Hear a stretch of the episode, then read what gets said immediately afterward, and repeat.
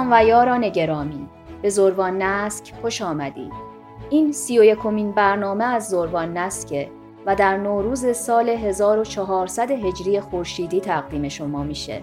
نوبهار و نوروز رو خدمتتون تبریک میگیم و آرزو می‌کنیم هستی نو و روزگاری فرخنده در پیش رو داشته باشید.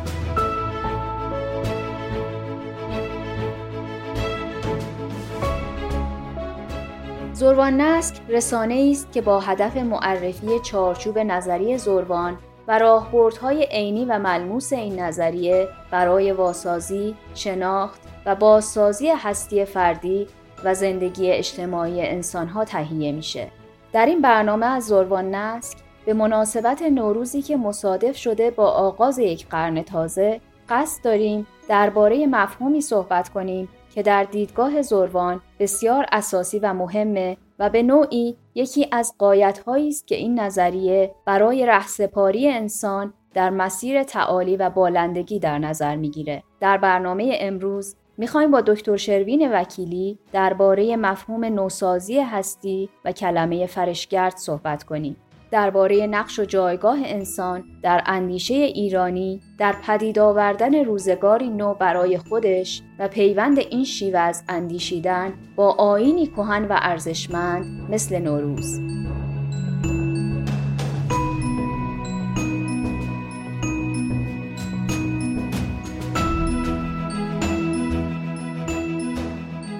آقای دکتر اگر اجازه بدید بحث امروزمون رو از کلمه فرشگرد شروع کنیم. فکر می‌کنم کلمه فرشگرد بسیار قدیمی باشه و سابقه زیادی در زبانهای ایرانی داشته باشه. برای ما بگید که اصلا فرشگرد یعنی چی و این کلمه چه پیشینه‌ای در فرهنگ و تمدن ایرانی داره؟ خب کلمه فرشگرد به این شکل یعنی با گیه در بخش دومش فرشگرد رو. واقعیتش این که من خودم ادعا کردم به این شکل. منتها اصل این واژه در زبان اوستایی برای اولین بار پدیدار میشه. این کلمه در واقع بوده در شکل اوستاییش بوده فرش و کرته و بخش اولش فرش یعنی تازه و نو. که این همون کلمه fresh یه که تو مثلا زبان انگلیسی و بعضی از زبانهای آنگلوساکسون باقی مونده. ریشش جدیداً. من دیدم این دوباره برگشته اومده توی فارسی وامگیری شده. مثلا میگن فلان میوه fresh ه. مثلا اینو در واقع از انگلیسی وامگیری کردن ولی همین بون به همین معنی توی زبان اوستایی و زبانهای قدیم ایرانی وجود داشته. یعنی خیلی هم واژه غریبه ای نیست. بخش اولش بنابراین فرشه بخش دوم کرتا یعنی کردن. به معنای انجام دادن و همچنین به معنای آفریدن. چون کلمه کردن توی فارسی چندین معنی داره. یکیش آفریدن. و کردگار مثلا به معنای آفریدگار از اینجا میاد. فرشگرد خودش همینطوری کلمش رو فرش و کرتای اوستایی رو اگه نگاه کنید یعنی نوسازی اگه بخوایم ترجمهش کنیم. منتها واقعیتش این که خب یه کلمه با دلالت خاص آخر و زمانیه یه کلید واژه است در متون اوستایی کهن و به کردار خاص ناجی آخر و زمان یعنی سوشیانس اشاره می‌کنه. و کل بحث اینه که خب هستی آلوده شده به نیستی. هستی بر اساس یک قانونی به نام اشر قانون اقلانی کاملی طراحی و تدوین شده. منتها این اقلانیت خدشدار شده به خاطر تازش اهریمن و آمیختگی میان نور و ظلمت میان خیر و شر. اتفاق افتاده و این هستی که ما به هر صورت داریم هستی بهینه ای نیست. فرض بر اینه که در آخر زمان اون ناجی اون نجات بخش انسانی که در آخر زمان میاد او در واقع به یاری اهورامزدا میاد و اهریمن رو بیرون می‌کنه از عرصه هستی.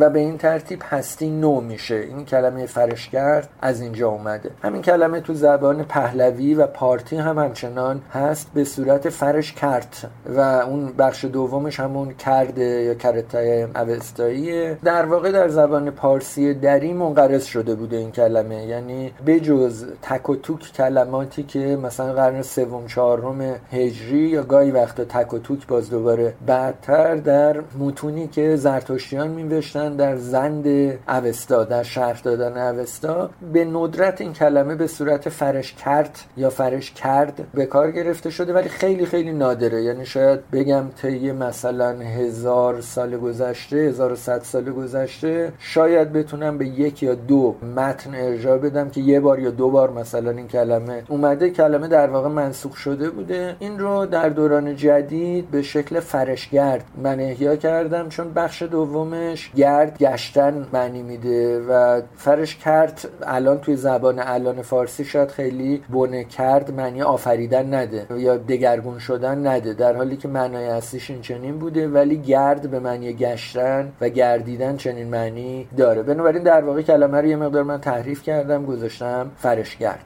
البته کلمه فرشگرد در سالهای اخیر بیشتر بر سر زبانها افتاده. به دلیل اینکه یک گروه سیاسی به این نام شکل گرفته.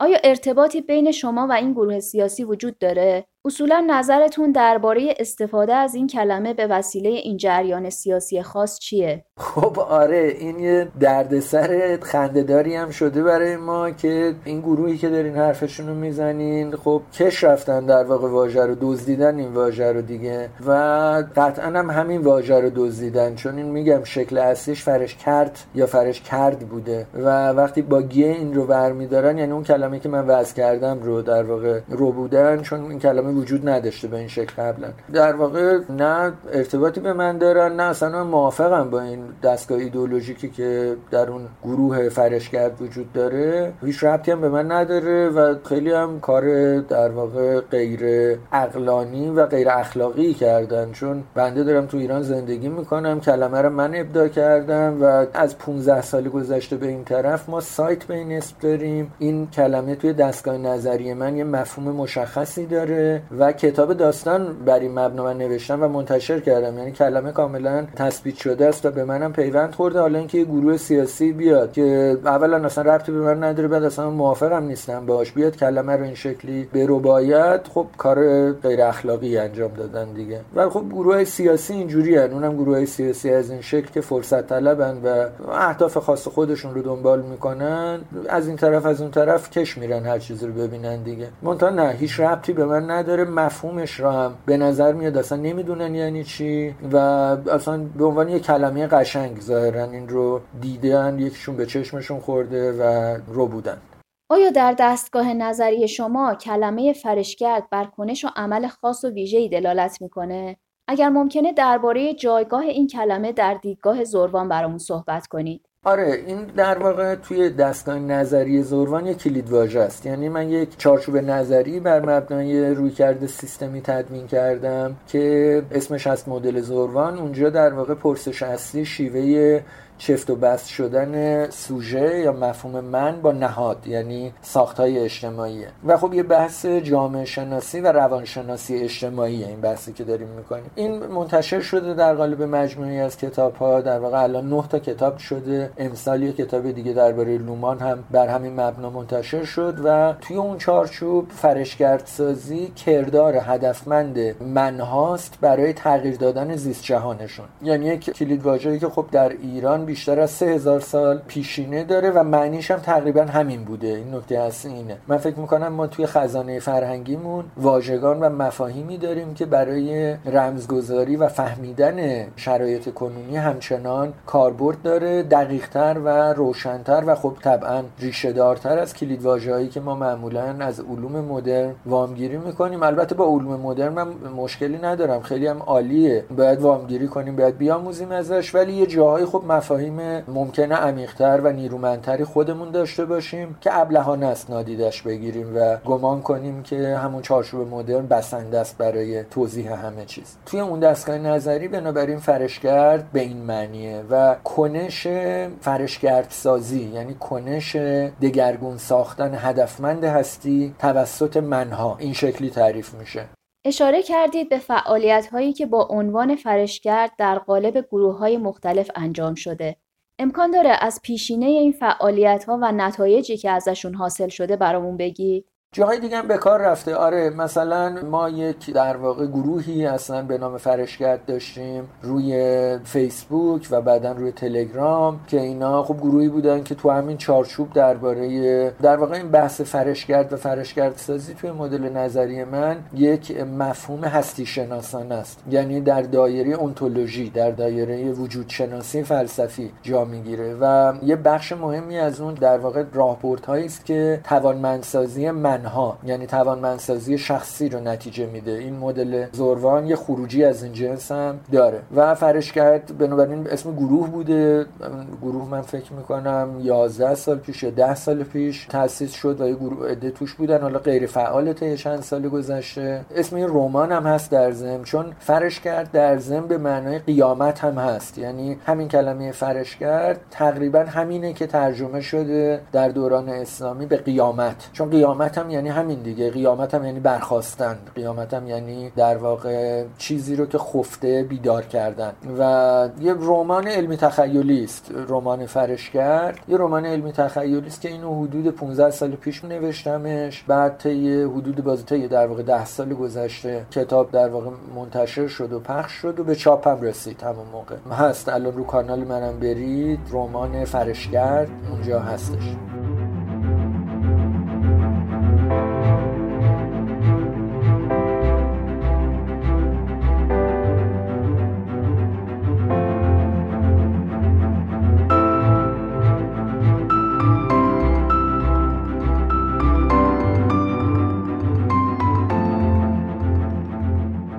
میشه اینطور گفت که پدیده نوروز نشانه از الگوبرداری انسان از طبیعت برای بازآفرینی هستی است.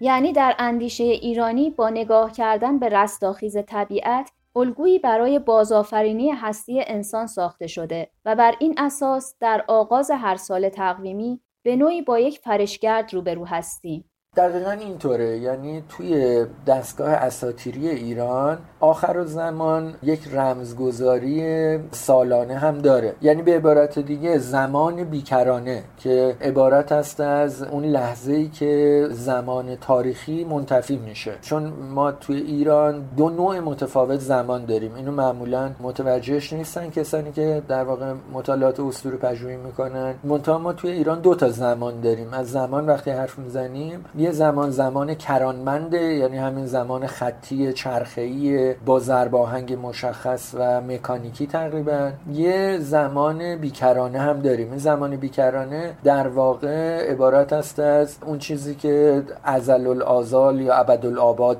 توی متون عرفانی بهش میگن. یعنی اون ماهیتی از زمان که پیش از آفرینش یعنی در ازل و پس از آفرینش یعنی در ابد ظهور پیدا می‌کنه. در واقع حالا ما بخوایم بریم وارد چارچوب اساطیریش بشیم زرتشت نگرشش این بود که زمان خطی یعنی تاریخ اولا که خطیه یعنی یک سویه است و بعدم اینکه یه زمان مشخصی داره. یعنی از یک لحظه شروع میشه لحظه جدایی اهورامزدا و اهریمن هستن و جنگشون شروع جنگشون. و زمان خطی دوازده هزار سال طول می‌کشه. حالا روایت 9000 سال هم تو بندهش داریم توی یک نسخه بندهش ولی دوازده هزار ساله چارچوب هستش. و در پایان این دوران دوباره تفکیک میشن این دو از هم و اهورامزدا در واقع چیره میشه بر اهریمن. بدان معنا که هستی از نیستی پالوده میشه. و به این ترتیب اون زمان خطی که زمان خطی بنابراین معیوبه. زمان خطی به دلیل آغشتگی خیر و شر اصلا به وجود اومده. به خاطر ستیزه خدا و شیطان ما یه همچین زمانی داریم. و همچون میدانی برای نبرد این دو نیرو اصلا تدوین شده. و این زمان خطی منتها منتفی میشه در آخر زمان.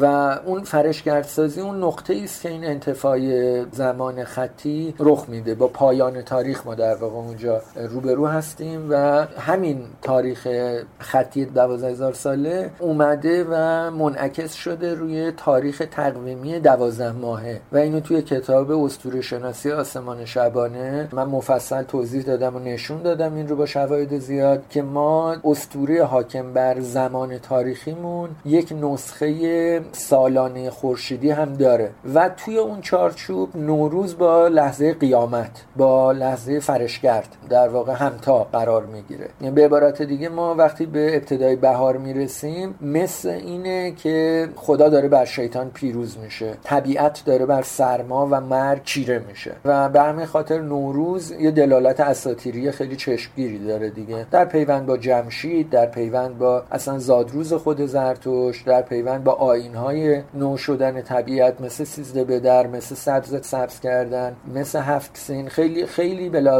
رمز پردازی غنیه نوروز ما انسان در تفکر و اندیشه ایرانی در پدید آوردن هستی نو چه نقشی داره؟ آیا این موضوع یک روایت اسطوره‌ای است که البته در طول تاریخ تداوم پیدا کرده یا میشه در عرصه زندگی روزمره براش ما به ازای بیرونی و عینی پیدا کرد؟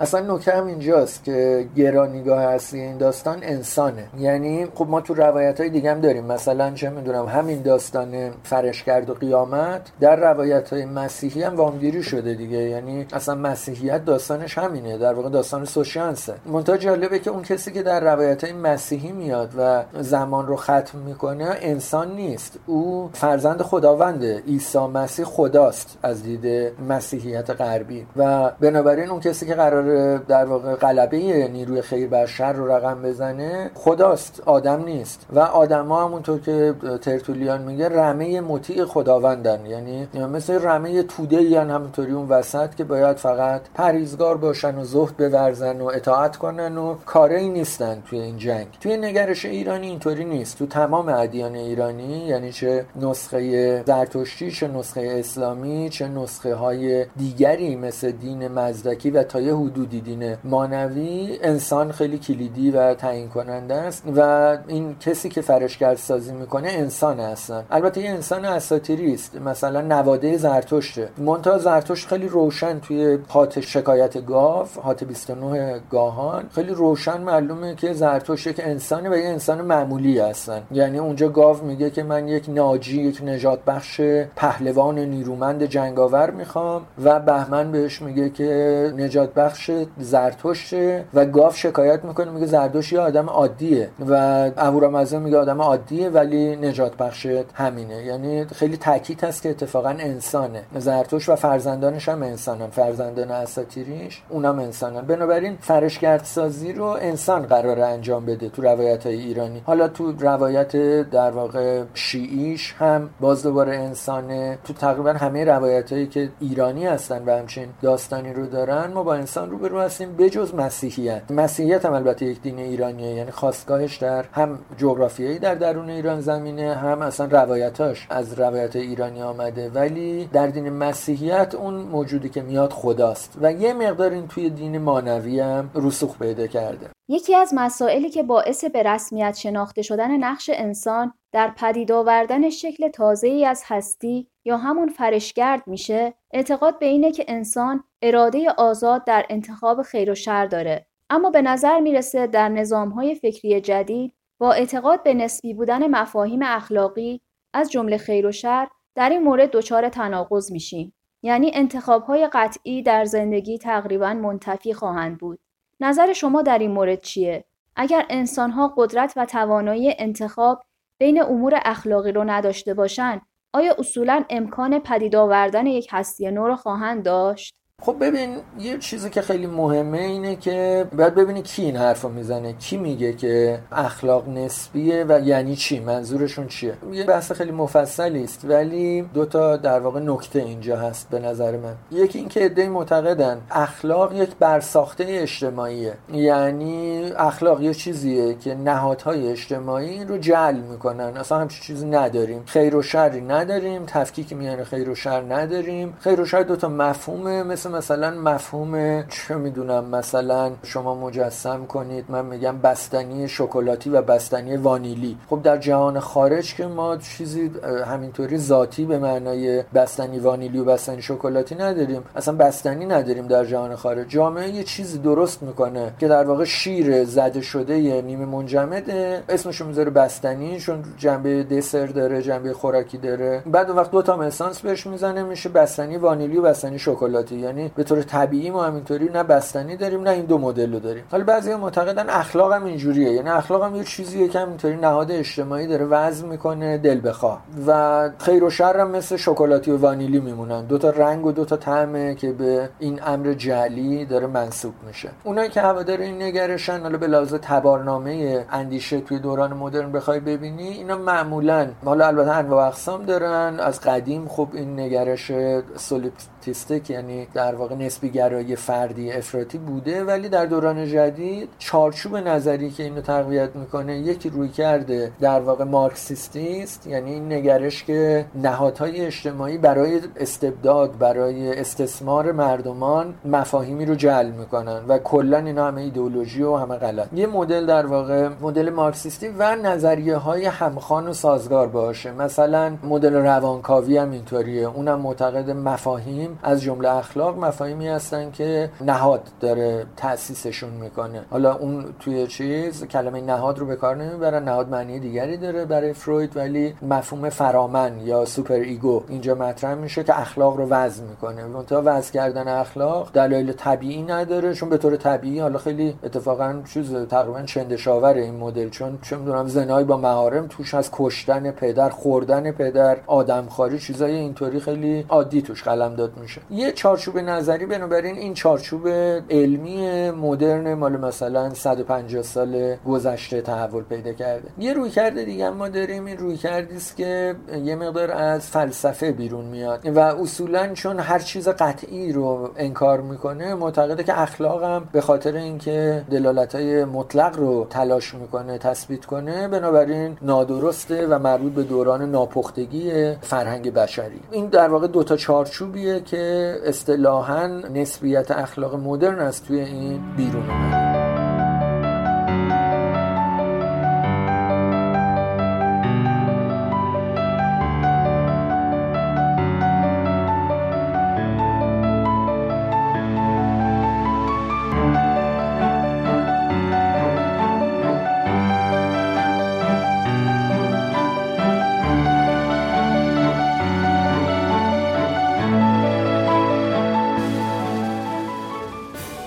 ساختارهای اجتماعی نگاه می‌کنیم بیشتر به نظر می‌رسه چارچوبهای سفت و سخت قوانین نهادی سوار بر اختیار افراد هستند و اراده فردی فقط قدرت حرکت بسیار کمی در دایره اقتدار نهادهای اجتماعی داره. امکان داره دیدگاه خودتون رو درباره نسبی بودن اخلاق و مرز مفاهیمی مثل خیر و شر و همینطور نقش نهادهای اجتماعی در این مرزبندی ها برامون بگید؟ خب نه راستش من اینطوری فکر نمی کنم من اصلا با دوتای این چارچوبا مخالفم. حالا چجوری مخالفم؟ یک اینکه مفاهیم رو شواهد فراوان ما داریم که نشون میده مفاهیم رو منها خلق می‌کنن نه نهادها. البته نهادها حرس می‌کنن. نهادها محدود و محصور می‌کنن. نهادها در تکثیر و تثبیت مفاهیم در نظام اجتماعی خیلی نقش مهمی ایفا می‌کنن. منتها شواهد نشون میده. شواهد عینی بالاخره تو علم داریم حرف می‌زنیم دیگه. شواهد علمی نشون میده که معنا رو منها خلق می‌کنن بیشتر و مدل تکثیر و حصر بندیشه که توسط نهادها بیشتر تعیین میشه. بازم منها موثرن. یعنی به عبارت دیگه گره زایش معنا گره جعل مفاهیم اگه بخوایم بگیم خود منها یعنی خود شخص فرد خداگاه دارای اراده آزاده که چنین کاری می‌کنه. بنابراین چارچوب مارکسیستی روانکاوانه به نظرم غلطه. چه جبر اجتماعی و تاریخی که مارکسیست ها قائل هستن چه جبر یه جورایی میشه گفت زیست شناختی جامعه شناختی که روانکاوان قائلن. و اینا همشون اون لایه میانی یعنی لایه روان انسان یعنی خود اراده آزاد فردی رو تلاش می‌کنن حذف کنن که به نظر من یه چیز خیلی مهمیه و حذف شدنی هم نیست. یعنی مخالفتم با اون چارچوب اول اینه که خب غلطه به علمی. با چارچوب دوم یعنی نگرش فلسفی این مخالفت رو دارم که فکر می‌کنم بین دو مفهوم اینجا شده. ببینید بین مفهوم قاطعیت و قطعیت اینجا به نظر میاد آلودگی آغشتگی رخ داده باشه. من تعریف خودم بگم خدمتتون یه چیزی که ما می‌دونیم اینه که قطعیت یعنی گزاره که مطلقا درست باشه. اینطور به نظر میاد. اگه عقلانی بخوایم صرفا نگاه کنیم گزاره قطعی بجز گزاره های قیاسی ساده که نمود بیرونی نداره مثل مثلا مفاهیم ریاضی و هندسی از اونا که رچ بشیم اونا نمود بیرونی بیرونی نداره اینو توجه داشته باشین. یعنی در جهان خارج ما خط و مثلث و عدد دو اینا نداریم. ما ما به ازاهایی برای مفاهیم هندسی و ریاضی ابداع می‌کنیم در جهان خارج. یا مفاهیم ریاضی رو همچون انتظایی از تجربیات عینیمون استنتاج می‌کنیم. ولی در جهان خارج خود مفاهیم ریاضی رو نمی‌بینیم. مفاهیم ریاضی قطیت دارن گزاره هاشون مثلا شما موقعی که میگین در چه می‌دونم مدل مثلا اقلیدوسی از یه نقطه خارجی خط فقط یه دونه خط موازی با اون میشه کشید. خب این یه گزاره قطعیه. منتها این گزاره قطعی نموده بیرونی نداره. یعنی توی چارچوب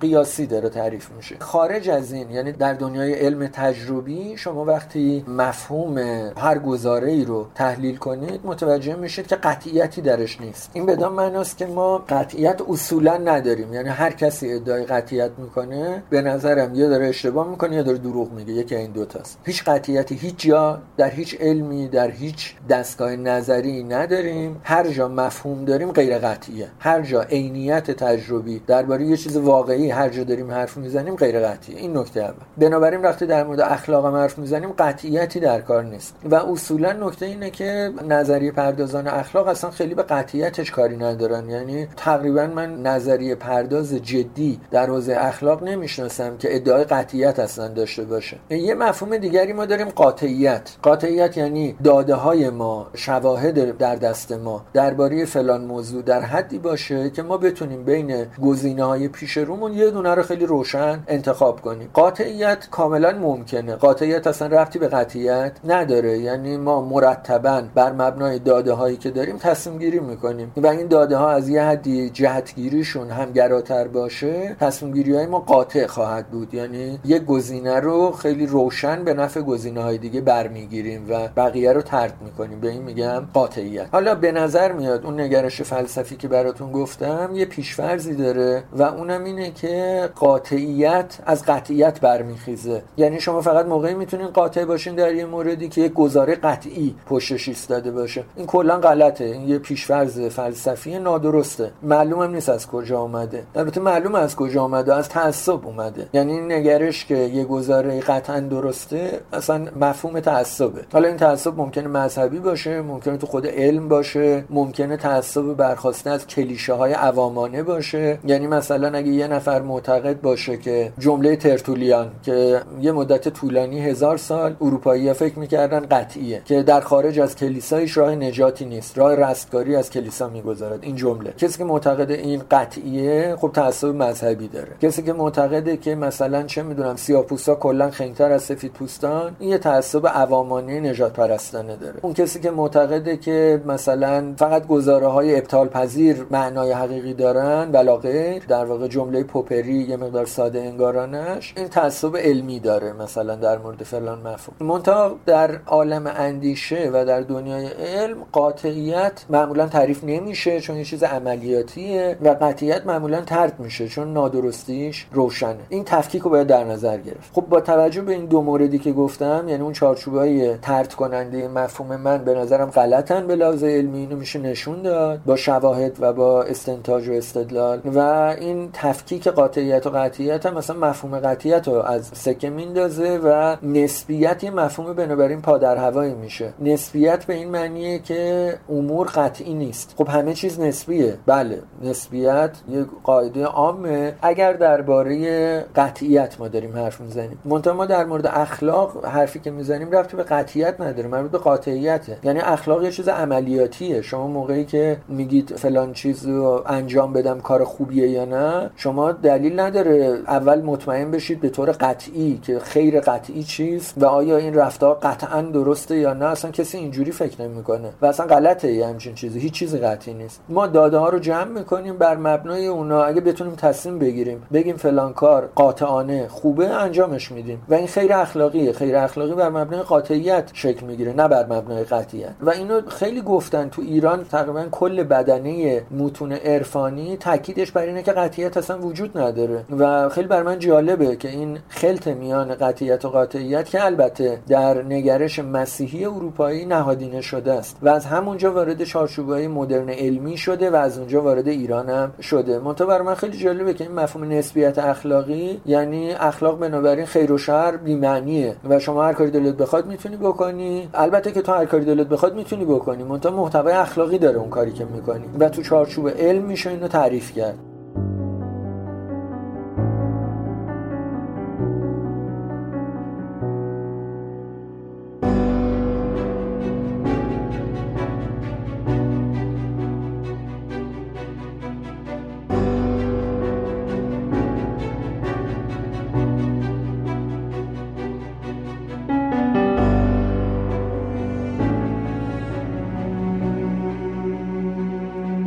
می‌رسه نگاه علمی به اخلاق و ارزیابی علمی معیارهای اخلاقی لااقل برای عموم مردم یه موضوع جدید و در عین حال جالب و پیچیده است. شما در دیدگاه نظری زروان چطور اخلاق رو در چارچوب علم قرار می‌دید و تعریفش می‌کنید؟ خب نگرش من اینه که قایت های طبیعی سیستم رو باید ببینید و به نظر من چهار قایت داره سیستم های تکاملی طبیعی انسانی یعنی قدرت لذت بقا و معنا. قایت هایی هستن که همه در صدد جذب و بیشینه کردن اینا. و اینا مستقل از اینکه ذهنیت من و شما چیه رفتار سیستم ها در امتداد این چهار تاست. یعنی اینا قایت های درونی اینا قطب نمای رفتاری درونی سیستم تکاملیه. و از اونجا داره بیرون میاد. اصلا چیز وضع شده و قرارداد شده ای نیست. اینطور نیست یه نفر گفته باشه بقا داشته باشه یا قدرت داشته باشه قدرت در میاد از توی سیستم تکاملی. بقا و لذت در میاد از تو رمزگذاری رفتار سیستم تکاملی.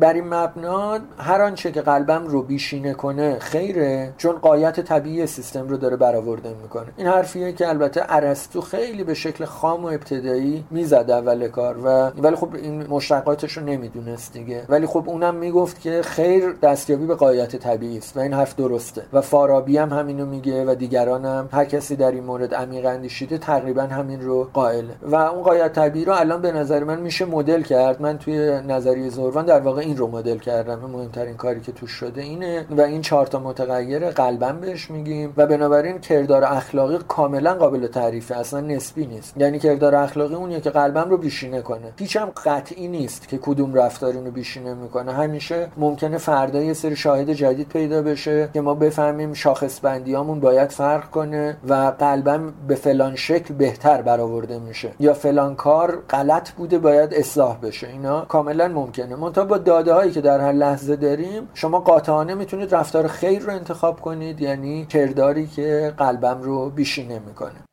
خب برگردیم به موضوع فرشگرد و نوسازی هستی. اون چیزی که من تا اینجا از مباحث مطرح شده برداشت کردم اینه که قاطعیت در انتخاب رفتار اخلاقی با اراده آزاد انسانی و در مسیر قایتهای طبیعی وجود حرکت در مسیری صحیح و بالنده است. آیا می‌تونیم ادعا کنیم که بر این مبنا انسان قادر به فرشگرد و بازسازی هستی خواهد بود؟ من گمانم اینه که همین کردار اخلاقی اگر به صورت یک شبکه منسجم کل زیست جهان رو در بر بگیره فرشگرد سازی رخ میده. یعنی زیست جهان دگرگون میشه. یعنی فرشگرد سازی یعنی نو ساختن هستی که از درون منها شروع میشه و این روایت ایرانی درسته در این مورد. چون گرانیگاه انتخاب آزاد منه در چنین شرایطی نوسازی هستی هم خود به خود رخ میده و این نوسازی در ابتدای کار در زیست جهان فرد رخ میده. پیرامون اون کسی که اراده آزادش رو در امتداد خیر اخلاقی به کار می‌بره رخ میده. و این اصلا چیز قطعی نیست اصلا چیز متافیزیکی نیست اصلا ربطی به چارچوبای متعصبانه به هر شکلی نداره هیچ ارتباطی به ایدئولوژی های سیاسی نداره ارتباط چندانی به چارچوب های مذهبی نداره. این یک بحثی که من دارم می‌کنم یه بحث علمی در مورد تکامل نظام های اخلاقی و امکان دستیازیدن به کردار قاطعانه اخلاقیه و پیامدش به نظرم اگر جدی پیگیری بشه فرشگرد سازیه به عبارت دیگه شما اعتقاد دارید که فرشگرد سازی یک جریان همگانی و متعلق به عموم مردمه نه یک روایت اسطوره‌ای و وابسته به جهان متافیزیک و نیروهای فراانسانی دقیقا. یعنی آن چیزی که در روایت های کهن ایرانی سه هزار سال پیش به یک موجود آخر و زمانی اساتیری سوشیانس نسبت داده می‌شد به نظر من یک استعاره ای از خود انسانه. هر انسانی می‌تونه اون نجات بخش می‌تونه اون سوشیانس باشه. به طور نمادین اون چیزی که حالا توی روایت های اوستایی هست یعنی فرزند زرتوش باشه مثلا و اینا دیگه البته جنبه اساتیری کنارشه دیگه. اون چیزی که خود اصل داستانه مغز مرز سخنه اینه که کردار اخلاقی ممکنه تفکیک میان نیک و بد ممکنه جنگیدن به خاطر نیک ممکنه و به دگرگون ساختن هستی منتهی میشه.